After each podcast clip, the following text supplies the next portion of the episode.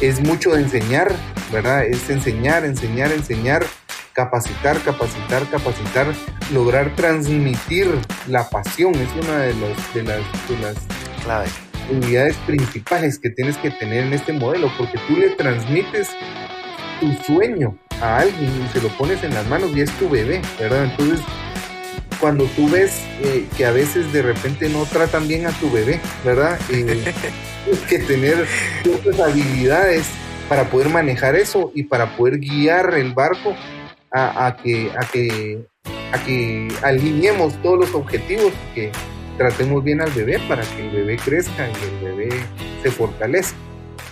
¿Qué onda, mucha? ¿Qué onda, mucha? ¿Qué onda, mucha? ¿Qué onda? ¿Qué onda, mucha? ¿Qué onda, mucha? ¿Qué onda, mucha? ¿Qué onda, mucha? ¿Qué onda, mucha? ¿Qué onda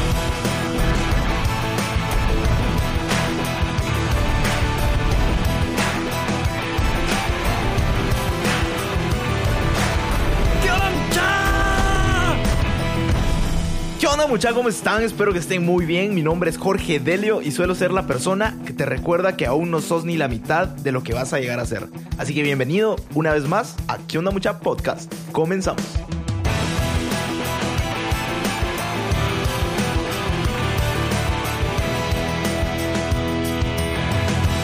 Mucha hoy les traigo a una persona increíble. Te presento a Juan Felipe Destarac emprendedor, empresario y una persona apasionada por los negocios. Actualmente es uno de los fundadores de una empresa llamada Tiendas Más Franquicias, un modelo de negocios de micro franquicias con el concepto de tiendas de barrio, pero diferentes.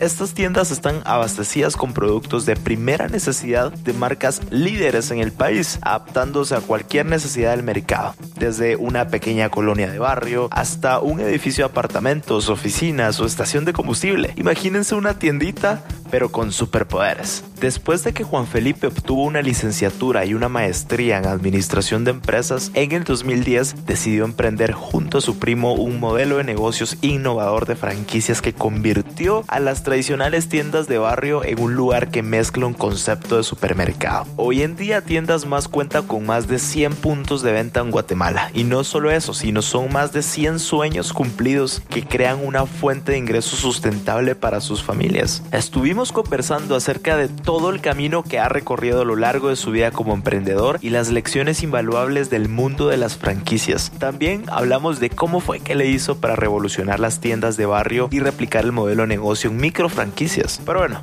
no te cuento nada más, así que te dejo la siguiente historia. ¿Qué onda, muchachos? ¿Cómo están? ¿Qué onda, Juan Felipe? ¿Cómo estás? Bienvenido al podcast, mano. De verdad que gracias por tu tiempo, gracias por abrirme la puerta y darme un cachito de, espacio para conocer tu historia, que seguramente le va a impactar a, miles de personas. Así que te agradezco. Bienvenido a ¿Qué onda, mucha podcast? ¿Cómo estás? Todo bien, muchas gracias, Jorge. Gracias a ti por invitarme y por darme la oportunidad de compartir aquí contigo un buen rato. Estoy seguro que vamos a tener una plática agradable y amena. Buenísimo, me encanta. Mira, antes de, comenzar de lleno con tu historia, eh, me encanta partir siempre con todos mis invitados con una pregunta que, me sirve mucho como para conocer la esencia de la persona y es ¿cuál es tu propósito, mano? ¿Qué, es lo que a vos te mueve? ¿Qué te impulsa? Tu guay. Pregunta interesante, Jorge. Buenísimo. Mira, Jorge, a mí, a mí me, me mueve me mueven las personas, Me, mueve, me mueve el poder mm, apasionar a otros, el, poder mm, de alguna manera poder estar, permitir o ser alguna herramienta eh, para las personas que logren cumplir su, objetivo de vida, para poder brindarles herramientas para que se realicen. Eh, me mueven, me mueven las personas, me mueven las personalidades, los equipos, eh, ese, eso es lo que realmente me, apasiona, conocer gente, eh, entenderlos eh, y lograr colaborar unos con otros. realmente es lo que, es lo que me mueve. Qué, increíble conocer tu, propósito. Me encanta porque así conozco la esencia de, la persona y, me encanta que te mueva la gente y aportar valor. Me fascina. Así que eh, buenísimo, Juan Felipe. Mira, antes de, comenzar eh, con, el mero jugo de la historia, me gusta siempre partir desde la infancia de la persona. Quisiera que nos compartieras un cachito de tu infancia, eh, cómo creciste, con quiénes creciste, en dónde, qué jugabas de niño. Contame un cachito de tu infancia.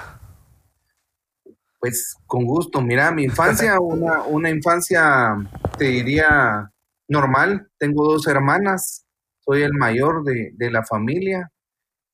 Eh, crecí con mis papás, eh, teníamos, eh, pues vivíamos en, en, San Cristóbal, vivíamos ahí, ahí pasé toda mi infancia. Tuve la suerte de que mucha de mi familia vivía en la misma colonia, entonces aunque yo no tenía hermanos hombres, pues tenía varios primos y, y, ahí compartíamos muchísimo cuando, cuando éramos pequeños, incluso de grandes seguimos compartiendo muchísimo, somos una familia bastante unida. Qué chilero. Me, me, me, encantaban las motos. Y al día de hoy me encantan. Yo, yo siempre. ¿Desde eh, pequeño manejabas moto? Le cuento a mis hijas que sí, antes de, de bicicleta. Mi, mi primer recuerdo es haber tenido moto. Y, y, eso era lo que me apasionaba. Siempre, siempre tenía eh, aventuras en moto, ¿verdad? Y, y, era lo que yo compartía muchísimo con, con mi papá, que también le encantaban las motos. Entonces ahí encontramos ese espacio y también me, me gustaban mucho los negocios, Jorge. Ajá. Últimamente he estado yéndome para atrás a, la infancia, a recordar en dónde fue que me di cuenta que... Esa chispita, ¿de dónde venía? y he contado una historia, fíjate que, que, que, que me ha venido a mente, que me, me, la, el primer recuerdo que yo tengo de, de negocios fue una vez que eh, debo haber tenido cinco o seis años, esto me lo cuentan mis papás. Y, mi mamá ah, tenía una receta de poporopos que era famosa. Cada, vez que hacía esos poporopos, eh, algo muy especial, se llenaba mi casa de visitas, ¿verdad? Entonces se me ocurrió la idea de, de venderlos en, en, en, la colonia y ahí fue de las primeras veces que yo me recordé, dije, bueno, aquí, aquí, aquí hay negocio, ¿verdad? ¿Hay cuántos años tenías cuando empezaste a, vender los poporopos? Me recuerdo que, mira, yo no me recuerdo muy bien, pero mi mamá me cuenta que unos cinco o seis años puede, puede tenía.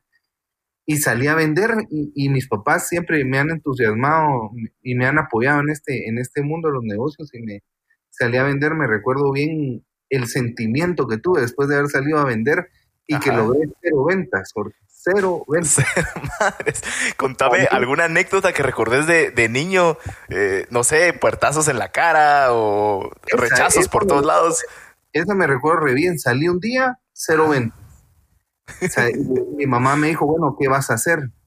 Y me senté, eh, eh, pues no lo tenía tan claro como lo tengo ahora, pero me senté a pensar realmente, Jorge.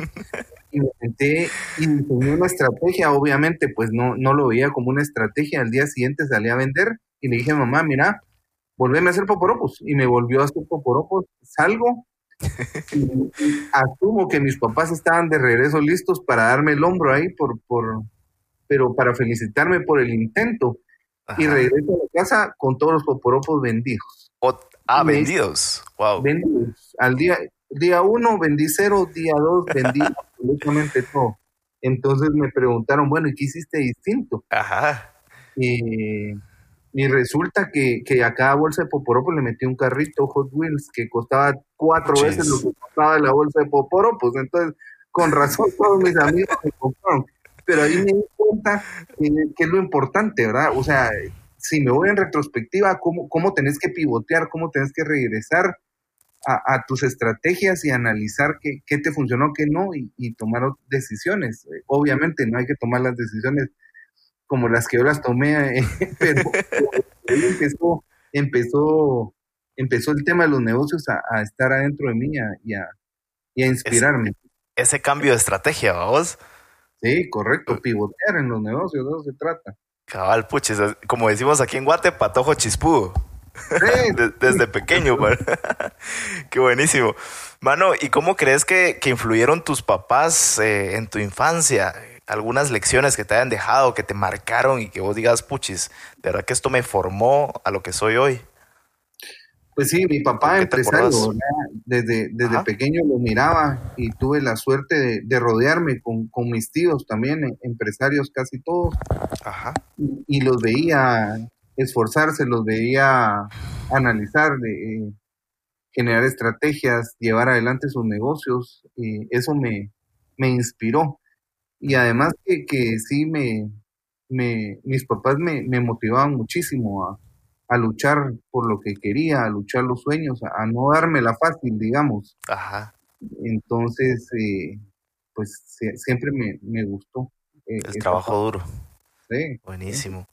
¿Y alguna frase que, que te acordes eh, que te dijo tu mamá o, o, algo que te dijo tu papá que marcó tu infancia? o algún regaño, no sé. no, no.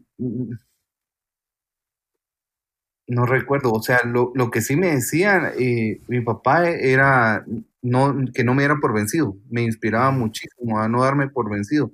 Recuerdo anécdotas de motos, ¿no? que mi papá eh, salía con él a montar moto y, le gustaba hacer enduro, entonces yo miraba aquellas subidas impresionantes y me decía, bueno, te toca. Y nada de que me bajo y te ayudo, sino ahí miras cómo subís. Entonces, esas cosas me, me, fueron me fueron formando el carácter, ¿verdad? Que, que, Eso marca. Que, que, te va sirviendo en, en la vida, ¿verdad? Y que sabes, te vas dando cuenta de que, de que sos capaz. Sí. Y que no hay límites para lo que te propongas. Qué buenísimo, me encanta. Bueno, ya conociendo un cachito tu infancia, gracias por compartir eso.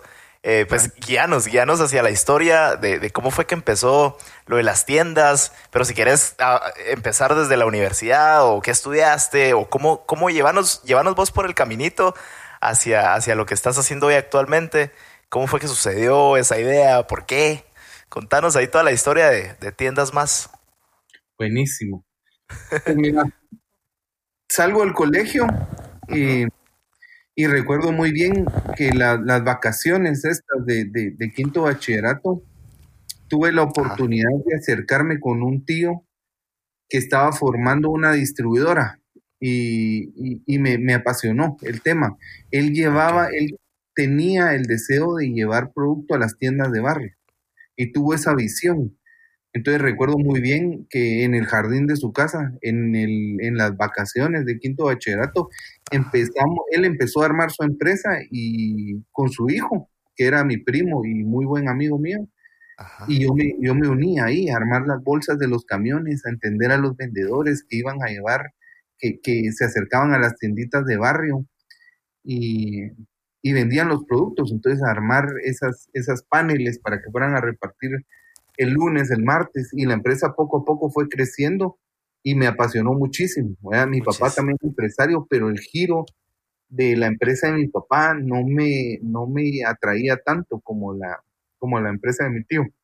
Okay. La cosa es que cuando todavía no tienes definido tu camino, pues me voy, me voy con mi papá y, y azares del destino al, al año o dos años se asocian ellos dos y yo regreso a, a, a la distribuidora esta de, de tiendas de barrio Ajá. y era una empresa mucho más formada y con el tiempo pues fue creciendo. Vi la evolución de las tiendas de barrio acá en Guatemala de 1996. Contame cómo era antes y cómo era antes y, y cómo, cómo viste la evolución. Vos que fuiste testigo de todo, contame ahí qué, qué pasó. sí.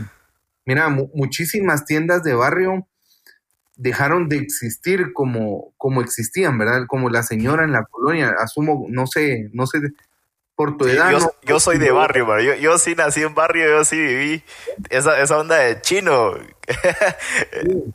Bueno, pero antes, te digo, te digo, que antes del chino era, la, era una abuelita que atendía la tienda de barrio, ¿verdad? Sí. Y yo recuerdo muy bien ir a comprar las estampitas del mundial a la tienda de barrio, ir a cambiar las tapitas de, de Coca-Cola, de Pepsi por, por regalos. Entonces, sí, la tienda de barrio la tenemos casi todos los guatemaltecos en, en el corazón, ¿verdad? Sí. Tenemos recuerdos. Sa sabes, yo, sabes que yo, yo ahorita, ¿qué me hiciste recordar ahorita? Yo antes, donde, donde vi antes y donde vi mi infancia, una mi tía empezó una, una tienda, pero no empezó como tienda, sino que ella ya era bien grande. Empezó como una panadería, sacando un mostrador de aquellos grandotes de vidrio, poniendo pan ahí y, y, de repente abrió una, una tipo ventanita con barrotes y de repente que empezó a traer risitos y, y aguas y, y, así empezó. Pero tenés mucha razón. La, las abuelitas eran las que, las pioneras. era, era el negocio de ellas, ¿verdad? Era, era donde ellas se realizaban, donde tenían relación con las demás vecinas. Yo, yo, siempre molestaba que las tiendas de barrio eran el epicentro de los chismes de, la, colonia, porque ahí se pasaban mucho tiempo, ¿verdad? Y vi la evolución, como te contaba, vi como ese modelo de negocio, por, por digamos, no tener claro o, no poder ofrecer el servicio que, que buscaban las personas, que eran más horas de apertura, mayor surtido fue, fue cambiando en el tiempo, ¿verdad? Y cómo las abuelitas pues tuvieron que ir cerrando, eh, las tías tuvieron que ir cerrando sus modelos, porque empezó a, a, crecer el modelo de tiendas de barrio eh, operadas por, por terceros que de repente no eran ni cercanos a la colonia, pero que traían eso, ¿verdad? Traían muchas horas abiertas, traían un surtido impresionante y, de repente no traían un buen servicio al cliente, pero sustituía eh, la, la, oferta que la abuelita tenía, ¿verdad? Entonces, claro, a veces en precios es que competían más baratos y ahí, ahí va la gente. O sea, yo te digo, en el 96, 97 que tengo recuerdo, hicimos un censo de 40 mil tiendas de barrio en Guatemala y en el 2010 que yo salgo de la distribuidora, yo dejé la distribuidora en el, con un censo de 135 mil tiendas de barrio, o sea, una evolución impresionante De, ese canal, ¿verdad? Muy, mucho informal, pero, pero lo vi, lo, lo logré vivir en carne propia y entender cómo funcionan las tiendas de barrio, ¿verdad? Por eso eh, esa, esa experiencia me ayudó muchísimo sobre lo que yo quería arrancar y hacer. Y yo creo que también, también antes, pues antes se tenía mucho la costumbre de, empezar tu propio negocio y era una, era una, era una tiendita. O sea, era empezar una tiendita, ¿no? Sí. Pero poco a poco fue migrando eso, ¿verdad? Y, las tiendas se, se, empezó a ver como un concepto em, no tan bonito, ¿verdad? La tienda de barrio fue algo como, no sé, hasta hace unos, hace unos años no, no te enorgullecía tener una tienda de barrio, o sea, fue, fue cambiando eso, ¿verdad? Sí. Y ahora está regresando, gracias a Dios, y, vamos avanzando con estos temas. Pues te decía. Ok, seguí ahí la historia. este, este eh, estuve en, en, tuve la suerte de estar en la distribuidora, una distribuidora muy grande, llegamos a tener más de 300 vendedores, eh, muchos centros de distribución en Guatemala, y camiones por todos lados, las tiendas de barrio pues eran nuestro mercado y, la distribuidora, digamos, mi tío tuvo la visión y, la fortaleza empresarial de mantener su, su, línea de negocio. Él sabía que las tienditas de barrio eran el canal en donde ah. quería crecer. Y, fue, y es la única distribuidora todavía en Guatemala que atiende 100% tiendas de barrio, no, no atiende mayoristas ni supermercados, que es lo que usualmente atrae a, a los distribuidores, ¿verdad? Sino que las tiendas y qué de valioso y qué poderoso, porque en, en ese entonces me imagino que el, el, este segmento de tiendas de barrio era un nicho, que en ese entonces era un nicho, obviamente ahorita ya es toda una industria grande y madura, pero en ese entonces crees en ese nicho y la apuntas ahí y te vas con todo. Sí, tú sabes que en el comercio guatemalteco el 68% del comercio se da en tiendas de barrio. El otro 32% es el que ve supermercados y, tiendas, eh, mini mercados eh, formales, pero el 68% se da en la tienda de barrio. Wow. Entonces ahí estuve hasta el 2010. Del 2010 al 2014 me voy a un pues me lanzo al, estrellato, Jorge, con, con ya mis ideas propias. ¿Ahí cuántos años tenías? ponernos en contexto. ¿Cuál, perdón? ¿Ahí cuántos años tenías? Uy, eh, ¿qué serán? tenía 32, 33. Ok, súper joven. Sí, me, me lanzo a, a, armar mis empresas. Una de esas empresas eh, le ofrecía servicios a un banco. El banco quería, hay un modelo muy exitoso en Latinoamérica que se llama corresponsales bancarios. Acá en Guatemala se llama agentes bancarios, que es precisamente que las tiendas de barrio que tengan internet, que tengan una computadora, puedan hacer operaciones bancarias en la tienda, recibir remesas, recibir pagos de luz, eh, cambio de cheques. Entonces fui, tuve la suerte de que el banco confió en mí para crecer este proyecto.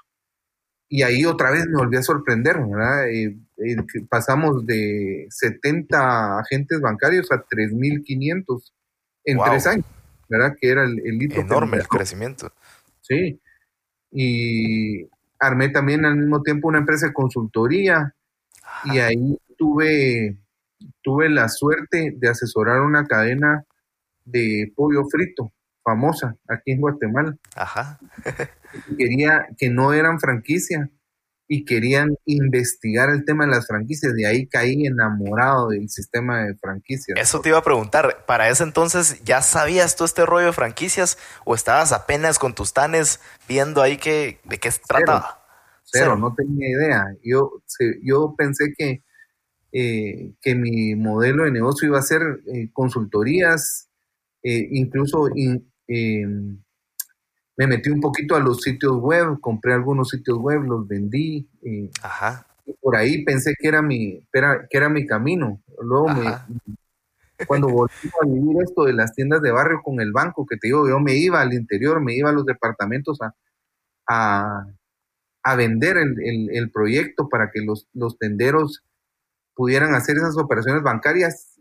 ¿Y, y, cómo, y cómo, ¿Cuál fue tu experiencia ahí? Porque, o sea, no es como tan fácil, eh, porque ahorita lo, decís fácil, pero me imagino, o sea, el llegar ahí con, la persona de la tienda y venderles y ¿cómo, haces que se sumen, que se suban al barco? Mira, en el interior es, mucho más fácil que aquí en la capital, porque hay, hay ah, mucha La gente necesita cambiar un cheque, Jorge, y aunque te parezca chistoso y que estamos en el 2020, Muchas veces para cambiar un cheque tienen que subirse a un bus y pasar cuatro horas en el bus. La gente de ida, ir a hacer una hora de cola al banco, a eh, contar su dinero y venirse de regreso otras cuatro horas. Entonces, em, era, era un modelo de negocio muy bienvenido, er, era extremadamente bienvenido en, estas áreas. Y conocí muchísimo Guatemala y eso fue lo que me fue abriendo los ojos eh, en el modelo. Y como te decía, en paralelo, estaba tratando de armar con esta empresa de pollo frito una franquicia y incluso ellos la armaron y yo fui el primer franquiciado de ellos. Yo les compré dos restaurantes. Claro, porque eh, si, si, digamos, vos lo armaste, en, o sea, sabías que iba a funcionar, ¿no? Sí, sí, sí. Como compré dos restaurantes y algunos amigos compraron y ahí eh, me enamoré del sistema de las franquicias, como te decía. Lastimosamente, pues no fue bien manejado, pero aprendí muchísimo en esa, en ese, te diría, fue un fracaso, ¿verdad? Eh, no, fue un aprendizaje, Jorge, un aprendizaje valioso. esos dos restaurantes y, y me di cuenta que si yo unía mi experiencia en tiendas de barrio con la experiencia en franquicias, y, la experiencia en agentes bancarios podíamos hacer algo interesante. Y ahí sale. cómo fue que llegaste a esa conclusión de, ok, ¿por qué uno este mundo de las franquicias con el mundo que ya conocía de las tiendas de barrio? ¿Cómo, fue esa brillante idea y ese focazo? pues mira, la idea, fue una lluvia de ideas básicamente de, qué, de qué hacer, ¿verdad? ¿Qué hacer siguiente? ¿Qué, como tanques de pensamiento que teníamos. Yo otra vez ahí volví a tener relación con, mi primo, el, hijo de mi tío este de la distribuidora. Él, él estaba dirigiendo la distribuidora enorme y nos sentábamos a pensar, ¿verdad? Nos sentábamos a pensar, nos sentábamos a, ver qué hacíamos. Eh, la distribuidora tenía la intención de tener unas tiendas para conocer cómo funcionan desde adentro las tiendas para, posicionar mejor sus productos. Y ahí fue que, se dio la idea. Eh, tuvimos la suerte también de, mm, participar en, un proyecto del Banco Interamericano de Desarrollo que pretendía eh, desarrollar un canal que se llamaba Microfranquicias en Guatemala, que no existía. Y participamos y, nos lo ganamos y ahí nace, nace tiendas más. Ahí wow. Y eso me imagino que era un concurso, como de meter tu empresa. Ellos buscaban empresarios que tuvieran eh, modelos de venta ganadores que se pudieran replicar en el interior, ¿verdad? ah, ok. Modelos comerciales, modelos sociales. y modelos de fabricación que se pudieran replicar a través de franquicias. Y, teníamos ya armadito este modelo de, tiendas más, lo metimos Y, ahí se formalizó, se profesionalizó, ganamos el concurso, nos, nos aportaron que no es barato, ¿verdad? El, todo el todo la, la, consultoría para poderte franquiciar y, ahí tuvimos la suerte de rodearnos ya con, con profesionales de la industria y, hacer doble clic para que esto arrancara. Qué chilero. ¿Es, ¿Eso qué año fue, Juanfe? 2014, finales. Wow. Hey, por cierto, acabo de abrir una comunidad en Patreon para que estemos más cerca que nunca. Te presento la tribu más chilera de todas, la tribu Mucha. Una comunidad donde sabemos que aún no somos ni la mitad de lo que llegaremos a ser. Y por eso quiero darte acceso a mis ideas, aprendizajes de mentores y estrategias que utilizo yo para mis proyectos. Contenido exclusivo que no vas a encontrar en ninguna de mis otras plataformas. Hice esta comunidad porque quiero sacar tu mejor versión y para que formes parte de esta tribu tan chilera. Una tribu que busca un aprendizaje constante y crecer todos juntos cada día más. Y lo que me mueve es impactar tu vida de forma positiva y divertida. Y esto lo haré con mucho contenido de valor. Si quieres saber cómo entrar, date una vuelta por la página tribumucha.com. Repito, tribumucha.com. Pero bueno, sigamos con el episodio y nos vemos dentro de la tribu. Órale yo todavía tengo memoria cuando empezó todo este boom de, tiendas más, que eran estos mini supermercados. Era como, era como, no sé, como la, tienda del futuro, la misma tienda de barrio, pero entrabas y era otro nivel y era como, wow, ¿esto qué es? A mí me gusta el modelo dibujando dos líneas rojas, Jorge. Una línea de 135 mil tiendas de barrio que no se diferencian en mucho. Otra línea roja donde están las 4 mil tiendas de conveniencia que hay en Guatemala y nosotros estamos en medio. Ese es mi océano azul, porque en medio. No soy, no soy tienda de barrio y tampoco soy tienda de conveniencia. Obviamente, la inspiración también viene de, conocer modelos que funcionan similar en, Latinoamérica, ¿verdad? México tiene unos modelos impresionantes, Colombia, eh, economías similares a la guatemalteca. Lo único que nosotros le dimos ese twist de hacerlo franquicias, ¿verdad? Entonces ayudarle a personas que querían eh, arrancar su negocio, a que lo arrancaran minimizando su riesgo. Y este es, este es el modelo. Claro. Ok, y va, comienza y arranca la aventura de, tiendas más y el modelo de negocio. ¿Cómo arranca toda la historia ahí? O sea, porque me imagino que ha, de haber mucha venta eh, en el sentido de eh, pararse frente a los, que quieren una franquicia, venderles la idea, hacer que se sumen al barco y, luego todo este rollo. ¿Cómo, ¿Cómo, funciona, ¿Cómo funciona eso? ¿Cómo empezó esta aventura? Pues mira, al principio, como todo, el primero que tiene que creer es, eres tú, ¿verdad? Entonces, uno mismo, cabal. Metimos nuestros ahorros, armamos las primeras dos tiendas para validar el modelo.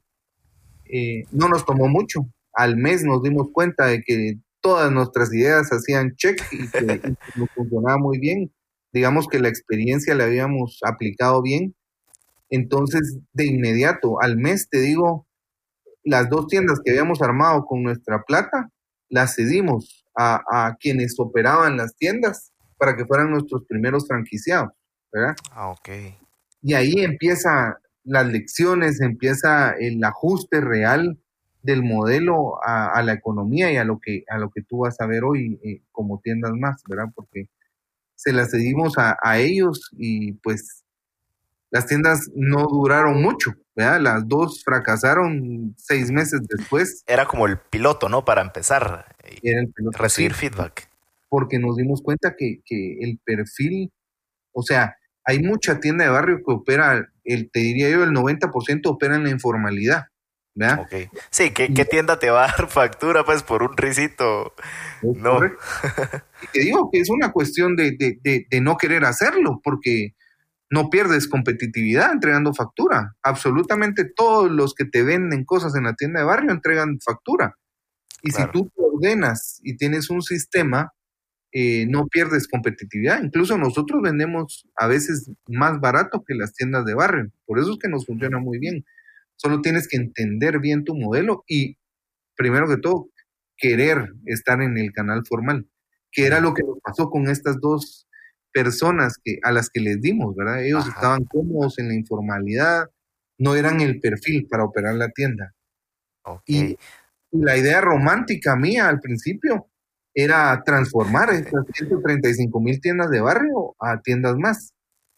Y lo que va sucediendo es que de repente no hay la suficiente motivación, tanto del gobierno como, como de los actores, para formalizar esos sectores, ¿verdad? Y, y, ahí es donde hubo que pivotear y encontrar otros perfiles eh, que sí nos funcionaran entiendan más. Y es Claro, estaba esta, esta informalidad ahí latente todo el tiempo, pero mucha gente no quería salir de esa informalidad. Ya estaba cómoda ahí. Sí, es no quieren. Wow, qué, gran reto.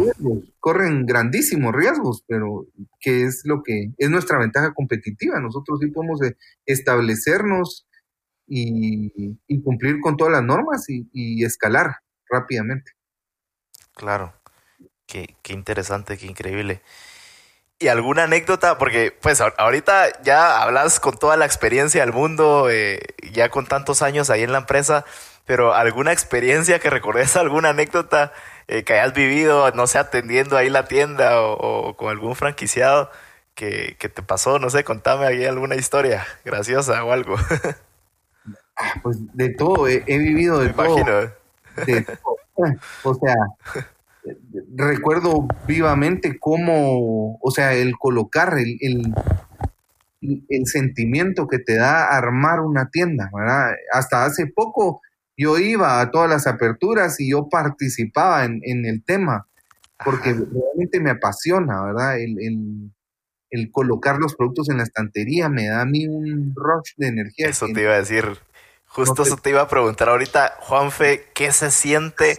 estar en un local nuevito, como un lienzo en blanco, y empezar a colocar anaqueles y productos y como que todo te huela nuevo. ¿Qué se siente? Es como una juguetería. Totalmente, es, es como ponerle, es como ponerle blogs a tu sueño, es, es, hacer tu sueño realidad, o sea, es indescriptible, a, a mí me apasiona y le digo a todo, a todo mi equipo cada vez que puedo, que vayamos a vivir esa experiencia. Y lo, y lo más bonito de este modelo es que construyes tu sueño y le estás ayudando a alguien a construir su sueño también, ¿verdad? Entonces es doblemente emocionante, ¿verdad? Qué chilera. Y, es muy, muy, muy gratificante. Sí, y, me encanta porque lo, lo ato mucho a tu propósito que mencionaste al inicio de las personas, o sea, lo que te mueve son las personas y literalmente les estás entregando un negocio ya hecho y que funciona a personas que tienen ese sueño de tener un negocio. No me imagino la felicidad que se siente ver esa sonrisa de, las personas que, compran las franquicias. Totalmente. Y te digo, es, es, es, lo que tuve la suerte de encontrar lo que, lo que amo hacer, ¿verdad? Entonces, como bien dice el dicho, eh, ya te encuentra lo que te gusta y no vas a trabajar ningún día en tu vida. Cabal. E-, esa es de libro, mano, cabal. Esa es clásica. Sí, Me, encanta. A ver, eh, Juan Felipe, quisiera entrar un cachito más al tema, un cachito un poco más técnico de franquicias, porque seguramente mucha gente que esté eh, escuchando este episodio se preguntará, cualquiera puede tener una franquicia en el sentido de yo puedo hacer mi restaurante, por ejemplo, hacerla una franquicia, ¿qué tan complicado es eh, caer en este modelo de negocio de franquicias? Mira, tienes que tener claro tu objetivo, ¿verdad? Y, qué es lo que tú quieres, ¿verdad? el modelo de franquicias es un modelo para expanderte eh, rápidamente y, es un modelo cooperativo, ¿verdad? Entonces tienes que, conocerte muy bien y tienes que, que, determinar tus capacidades o rodearte de personas que tengan las capacidades necesarias para poder eh, hacer crecer este modelo, te diría yo. Es mucho de enseñar, ¿verdad? Es enseñar, enseñar, enseñar, capacitar, capacitar, capacitar, lograr transmitir la pasión. Es una de, los, de las, de las Clave. habilidades principales que tienes que tener en este modelo, porque tú le transmites tu sueño, a alguien y se lo pones en las manos y es tu bebé, ¿verdad? Entonces, mm. cuando tú ves eh, que a veces de repente no tratan bien a tu bebé, ¿verdad? Eh, tienes que tener otras habilidades para poder manejar eso y para poder guiar el barco a, que, a, que, a que alineemos todos los objetivos y que tratemos bien al bebé para que el bebé crezca y el bebé se fortalezca, ¿verdad? Entonces, yo he visto muchísima gente tratarlo y, cansarse, ¿verdad? Es, esto es algo, yo te lo digo fácil, Jorge, pero ha sido intenso, ¿verdad? Y sigue siendo intenso y estoy seguro que va a seguir siendo intenso, pero para eso estoy hecho, ¿verdad? Para intensidades. Entonces no, no, me, no me da estrés, pero sí he visto gente que, se da por vencida. E, es, es mucho de, de pivotear, ¿verdad? Climatizar, tropicalizar tus modelos que funcionen, tener la capacidad de escuchar las necesidades del mercado, las necesidades de tus franquiciados, eh, poder transmitir bien eh, los mensajes es, es, algo importante. Qué valioso, qué valioso eso que dijiste, porque a veces la gente solo ve una franquicia como una receta ya hecha que funciona y ya, o sea, tenés que seguirle al pie de la letra. Pero qué valioso que vos digas, hay que escuchar al franquiciado, porque es el que está viviendo el día a día de la franquicia. Qué, qué valioso eso. ¿Alguna anécdota que recordes que alguien te dijo, mira, hagamos este cambio o esto está funcionando más y de repente hiciste ese, ese cambiecito? Todos los días, todos los días vivimos anécdotas, todos los días tenemos un, un, una, un área estratégica en la compañía que es comunicación con los franquiciados. Y las mejores ideas, yo te digo, Tiendas Más es lo que hoy es Tiendas Más, gracias a todos los que han creído y a todos los que han aportado y que luchamos todos los días para pelear en esta industria que es extremadamente competitiva, como tú podrás ver. O sea, hay tiendas por todos lados y ahora más, ¿verdad? Y los competidores grandes, industrias de, más de 100 años de estar en Guatemala, eh, pues también han mostrado interés por este modelo de negocios y ya ves supermercados metiéndose ahí, ves, ves a, otros que estaban dormidos, que, despertaron. Entonces, te digo, este modelo eh, funciona porque es colaborativo, porque entre todos hay, hay 105 guerreros hoy en la calle trabajando para que sus negocios funcionen y, y, eso es lo que no te puede replicar ningún supermercado, ninguna billetera, ningún, ninguna empresa grande lo puede replicar, ¿verdad? Entonces eso te diría yo que es la anécdota más chilera del modelo. qué, chilero, mano. ¿Qué viene para tiendas más? Antes de empezar a, tirarte ya las preguntas un poco más eh, concretas que siempre hago en todos los episodios, ¿qué se viene para más? Ya dijiste que hay ciento, ¿qué? ¿115? 105. 105. ¿Qué se viene para tiendas más aquí al futuro? Muchísimo, Jorge. O sea, este, esta situación que estamos viviendo nos abrió los ojos a, unos modelos súper interesantes. Este, tenemos la ventaja de, uno, ser una industria que no ha cerrado completamente, más que por horas, ¿verdad? Los confinamientos que hemos tenido. Ajá. Y, y hemos visto que hay muchísimas oportunidades en el mercado. Eh, mientras hablamos, estamos lanzando cinco modelos distintos de, negocio de tiendas más. Viene uno, te puedo mencionar nombres nada más, de Minimás. Viene muchísimas alianzas eh, para, para tiendas más. Viene buscar, por supuesto, expandirnos. Vienen otros países, vienen eh, alianzas interesantes con, con otros modelos con comida, con, con bebidas. Qué, interesante, qué brutal. Y cabal, ahorita que, que tocaste un cachito ese tema, cuando nos tocó la pandemia, cuando nos vino todo esto, para la gente que tal vez esté escuchando algo tarde, quizás ya salimos de, esta, de este episodio, pero eh, ¿cómo te pegó esto, ya sea para bien o para mal? ¿Y qué estrategias tomaste? Porque también eh, eh, vos como cabeza de empresa y como líder, eh, ¿qué te toca hacer con, tantos franquiciados y decirles, calma, esto va a estar bien? ¿Qué pasó? ¿Qué hiciste?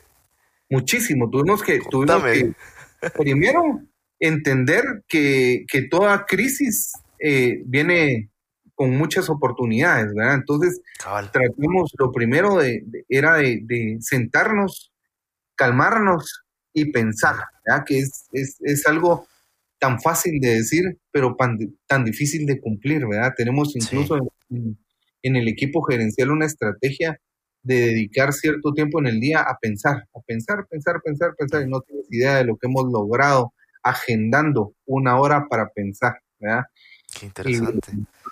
Hemos estado pensando mucho, nos dimos, pues, gracias a Dios, el mundo está conectado y les pegó allá primero que a nosotros, entonces tuvimos la oportunidad de investigar qué pasaba, cómo eran los confinamientos, qué productos empezaban a venderse, ajustamos el modelo, nosotros vendíamos muchísimo bebidas, ajustamos el modelo, eh, empezamos a vender productos de higiene personal, higiene para la casa, eh, granos básicos, nos fue muy bien, incluso vendemos carne en las tiendas eh, ahora que antes no vendíamos, ¿verdad? Y entendimos la misión de la tienda de barrio cambió con la pandemia. Antes tú ibas a la tienda de barrio a darte un gusto, ¿verdad? Yo tengo estudios ahí que el guatemalteco promedio va 24 veces a la tienda de barrio al mes, o sea, casi todos los días vamos. Eh, al antojito, vamos. Al antojito, antes ibas a ah. dar el gustito, que el chocolate, que el cigarrito, que la coca, que bajabas a eso, ¿verdad? Y ahora sigues bajando a eso, pero además eh, quieres comprar las cosas que te hacen falta en tu casa, porque ya no quieres arriesgarte en el súper, porque no te da tiempo, o porque son superficies que hemos visto que se contaminan fácilmente.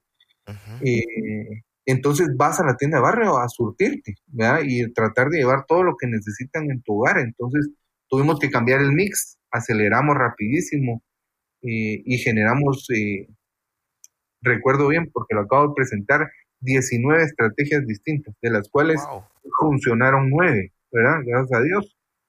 Y, y, ahí fue, ¿verdad? Nos dimos cuenta de eso.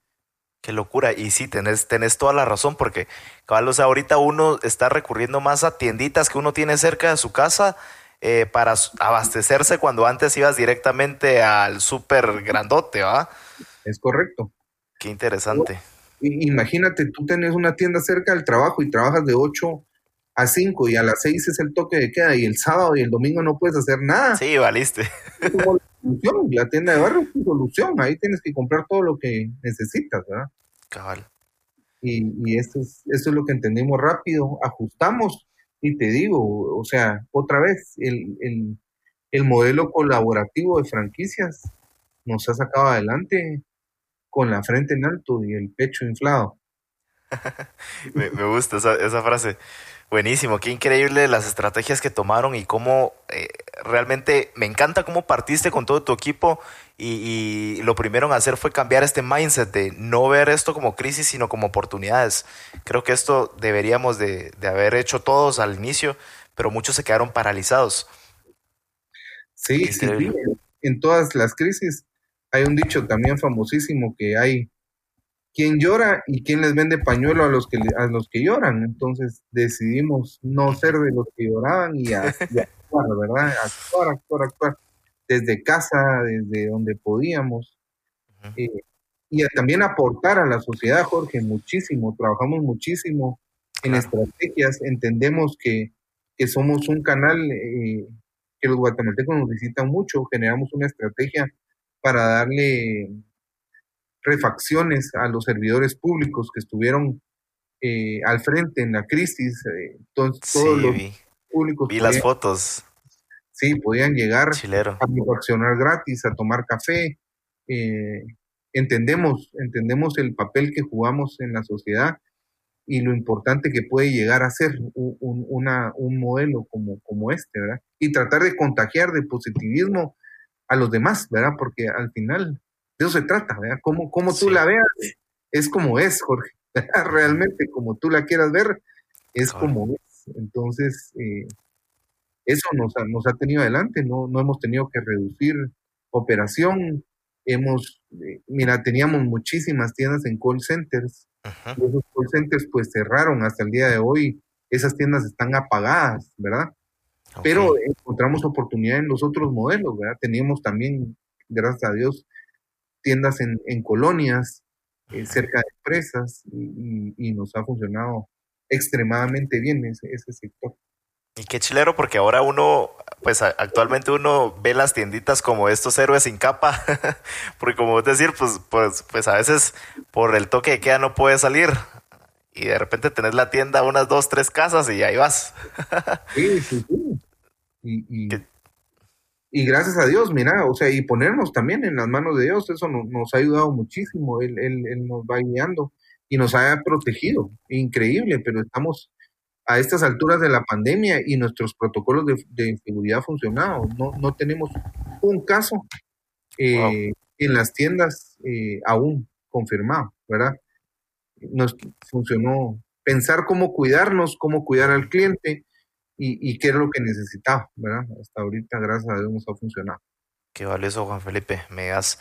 Ok, paso a unas preguntas un poquito más concretas, así que ahí va la primera y es la siguiente. ¿Cuáles serían tres consejos que te hubiera gustado saber en tus comienzos? Tres consejos que me hubiera gustado saber. En tus inicios. Mira, me hubiera gustado saber eh, que no iba, o sea, que, que que tenía que pivotear el modelo, ¿verdad? Que, que no me tenía que, que no tenía que bajar las manos. Eh, de repente hubo, un par de veces que, que pensé en, en, en, bajar las manos, ¿verdad? Y, y, y un consejo de, de, hubiera sido ideal, ¿verdad? Aunque creo que en su momento me los, me los fueron dando, pero, pero el, entender que tienes que, pivotear tu modelo, tu modelo, pivotearlo, pivotearlo hasta que funcione y adaptarlo hasta que, hasta que funcione, eh, es, es, interesante e importante, ¿verdad? Otro consejo que te puedo decir es, eh, me hubiera encantado saber que iba a lograr la colaboración de tantos, ¿verdad? Que había este ecosistema eh, de, emprendedores en Guatemala. Me, tardé un poco en darme cuenta y en abrir mis ojos y, y, buscar eh, colaboración en todo sentido, ¿verdad? Hay muchísimo, muchísimo en Guatemala eh, que, que, muchas veces no vemos, ¿verdad? Que está cerrado en tu modelo de negocio y que, y que a veces hasta te provoca desconfianza, ¿verdad? Eh, compartir tus ideas por, por, por algún temor y, y, poco a poco le vas perdiendo el miedo a eso, porque realmente las ideas se hacen grandes cuando las compartes, ¿verdad? Y, y tú puedes tener un, una, un fragmento de idea y de ahí construirlo con los demás. ¿verdad? Cabal. Y es, es bien valioso eso que decís, porque a veces uno como emprendedor se siente a veces incluso solo, pero en realidad sí hay todo un ecosistema, quizás es, es poquito, pero sí lo hay. Y a veces tenemos cabal, como dijiste, ese miedo a que nos roben las ideas, pero al final el emprendedor no es el que tiene la idea, sino el que la ejecuta, el que la lleva a cabo, el que echa punta para lograrlo. Es correcto. Y el tercero que te podría decir es, es no tener miedo a buscar eh, apoyo, ¿verdad? A buscar apoyo de, los demás empresarios. Yo he tenido la suerte de, de, de, de tener la apertura y, y, me impresionó. Y si lo hubiera sabido antes, lo hubiera hecho antes, ¿verdad? Pero hace dos años, te digo, Jorge, fui a buscar a empresarios reconocidos, no solo en Guatemala, sino en Latinoamérica, a buscar consejo de ellos, a buscarles, miren, ayúdenme, denme una hora, escúchenme, eh, no te puedo pagar, pero quiero, quiero que escuches mis ideas, quiero ver tu punto de vista, cómo pasaste esto, cómo lo hiciste. Y te digo, tuve la suerte y estoy seguro que que la hubiera tenido antes, ¿verdad? Hubiera sufrido menos, te digo, si hubiera tomado hacer esto antes, ¿verdad? Y, y, los empresarios están abiertos, muchísimos. Si tú te acercas con un corazón honesto y, y con intenciones correctas, eh, te abren las puertas, ¿verdad? Totalmente, yo, yo lo he vivido de carne propia con el podcast, porque justo por eso hacemos esto, eh, darle a la gente este contenido, estos mentores 24/7 ahí, que al final son estos años en minutos, porque es este infierno que ya estos empresarios como vos, cracks, que ya pasaron eh, y a veces te pueden acortar un poquito ese, ese camino en tu emprendimiento. Entonces, qué, qué buenísimo consejo. Ok, paso a la siguiente. Si pudieras eh, escoger una sola decisión que hayas tomado que cambió tu vida para siempre, eh, ¿cuál sería? Si pudiera escoger una sola decisión, escoger la distinta, Jorge. No, no. Si, si pudieras escoger una sola decisión que cambió tu vida para siempre, eh, ¿cuál sería? O sea, alguna que, que, dijiste, wow, tomé esta decisión y esto fue lo que cambió radicalmente mi vida, o si, si no hubiera tomado esta decisión, no hubiera llegado a ser lo que soy ahorita. Mira, la decisión, yo creo, más importante en mi vida profesional que, tomé fue la de, la de no, no buscar esa comodidad de un trabajo corporativo, ¿verdad? De, de, un... Y luchar por mi sueño, ¿verdad? Que era realmente ser empresario y, llevar adelante mi idea, ¿verdad? Justo eh, cuando estaba por, por, ya tenía la idea lista, habíamos ganado el proyecto del BID, eh, me ofrecieron un trabajo que si lo hubieras tomado. me quintuplicaba los, los ingresos que yo tenía en ese momento.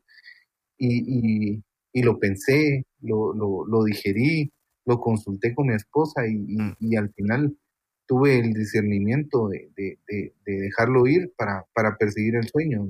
Entonces te diría tener bien claro tus objetivos y, y lucharlos luchar, sudarlos y sudarlos y sudarlos. Qué increíble, porque a veces son esas decisiones tan trascendentales que uno no se da cuenta que fue tan trascendental hasta no ver atrás y decir, puchi, si hubiera decidido esto o diferente, quizás no hubiera estado aquí ahorita.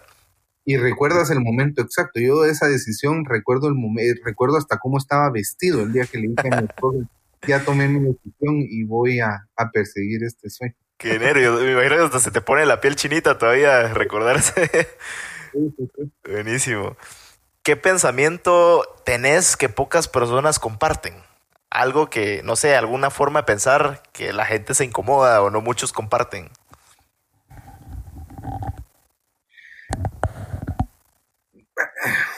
Mira,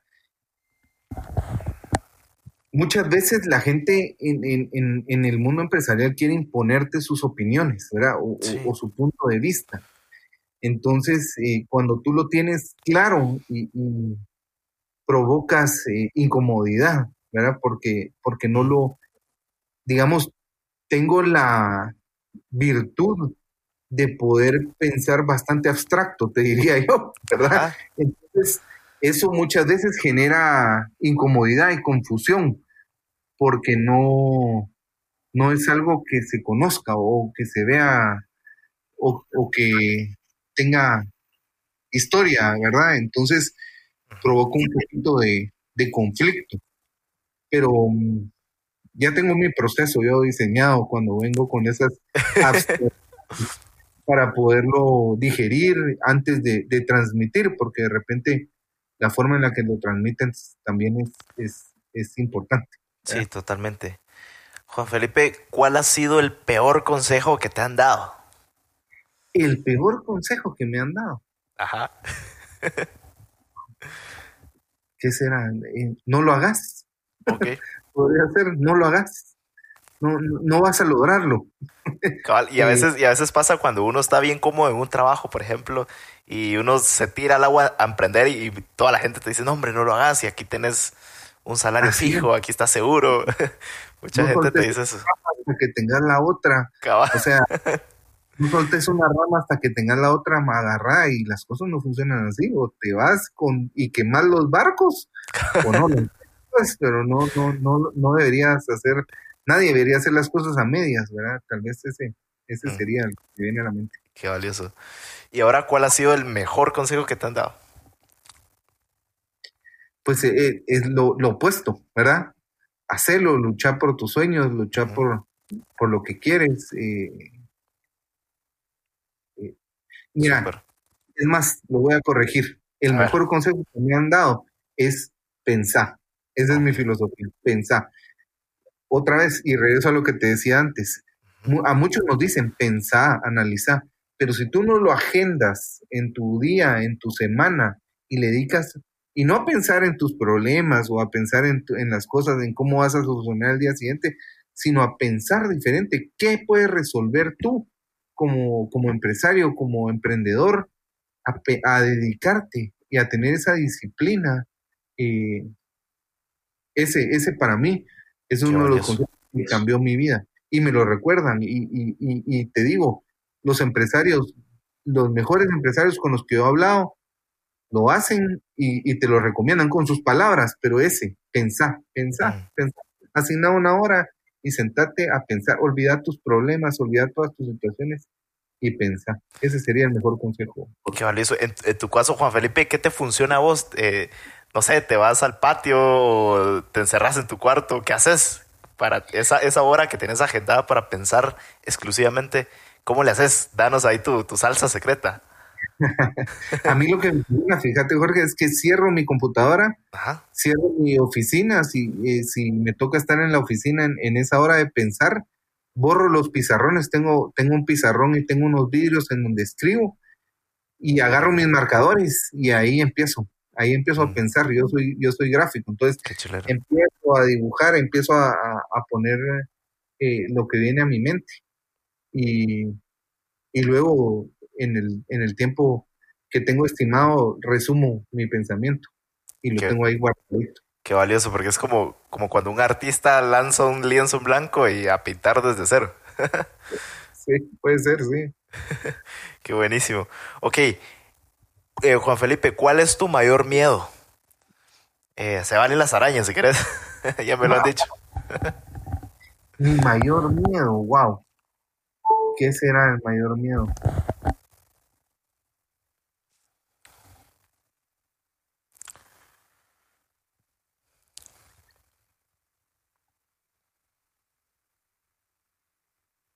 El miedo será el miedo a cansar mejor, tal vez. Okay. Eh, Como perder esa chispa, ¿no? El miedo, sí, el miedo a que de repente te, tengas esa debilidad y que puedas creer eh, que no lo puedes lograr. No, sí, por ahí puede ser de repente. Súper. Ok, Juan Felipe, estamos ya al tiempo en el podcast. Paso a unas últimas preguntas de cierre y va a la siguiente, que, me encanta y es de mis favoritas, y, y va a la siguiente. Imagínate que tenés la oportunidad de tomarte un café por cinco minutos con el Juan Felipe de cuando tenía 15 años. ¿Qué le dirías? Dale duro. pura, pura, piñata. Dale duro, cree en ti. Le, diría, cree en ti, vas por buen camino. Eh, le diría, rodéate rodéate de, personas que, te hagan crecer, rodéate de, personas que, que suban tu nivel, ¿verdad? Que, que, hayan logrado cosas importantes, que, que, sean personas probas, que sean correctas y, y aprende, aprende todo lo que puedas, le diría. Sea un libro abierto y escucha todo lo que puedas. Y aprende. Valioso. Ok, Juan Felipe, ¿cuál es tu rutina? ¿Cómo arranca tu día y cómo termina tu día? Si, si tenés alguna rutina.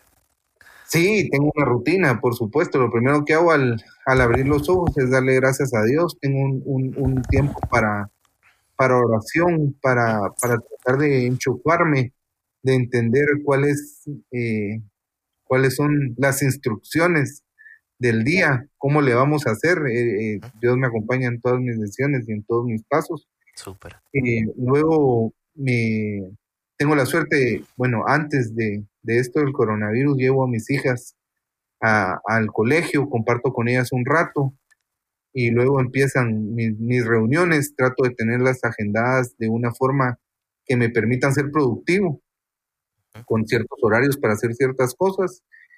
Y me, me, apasiona el trabajo, entonces lo que tengo que hacer es, es ponerme alarmas para salir de, la oficina, porque si no, no salgo.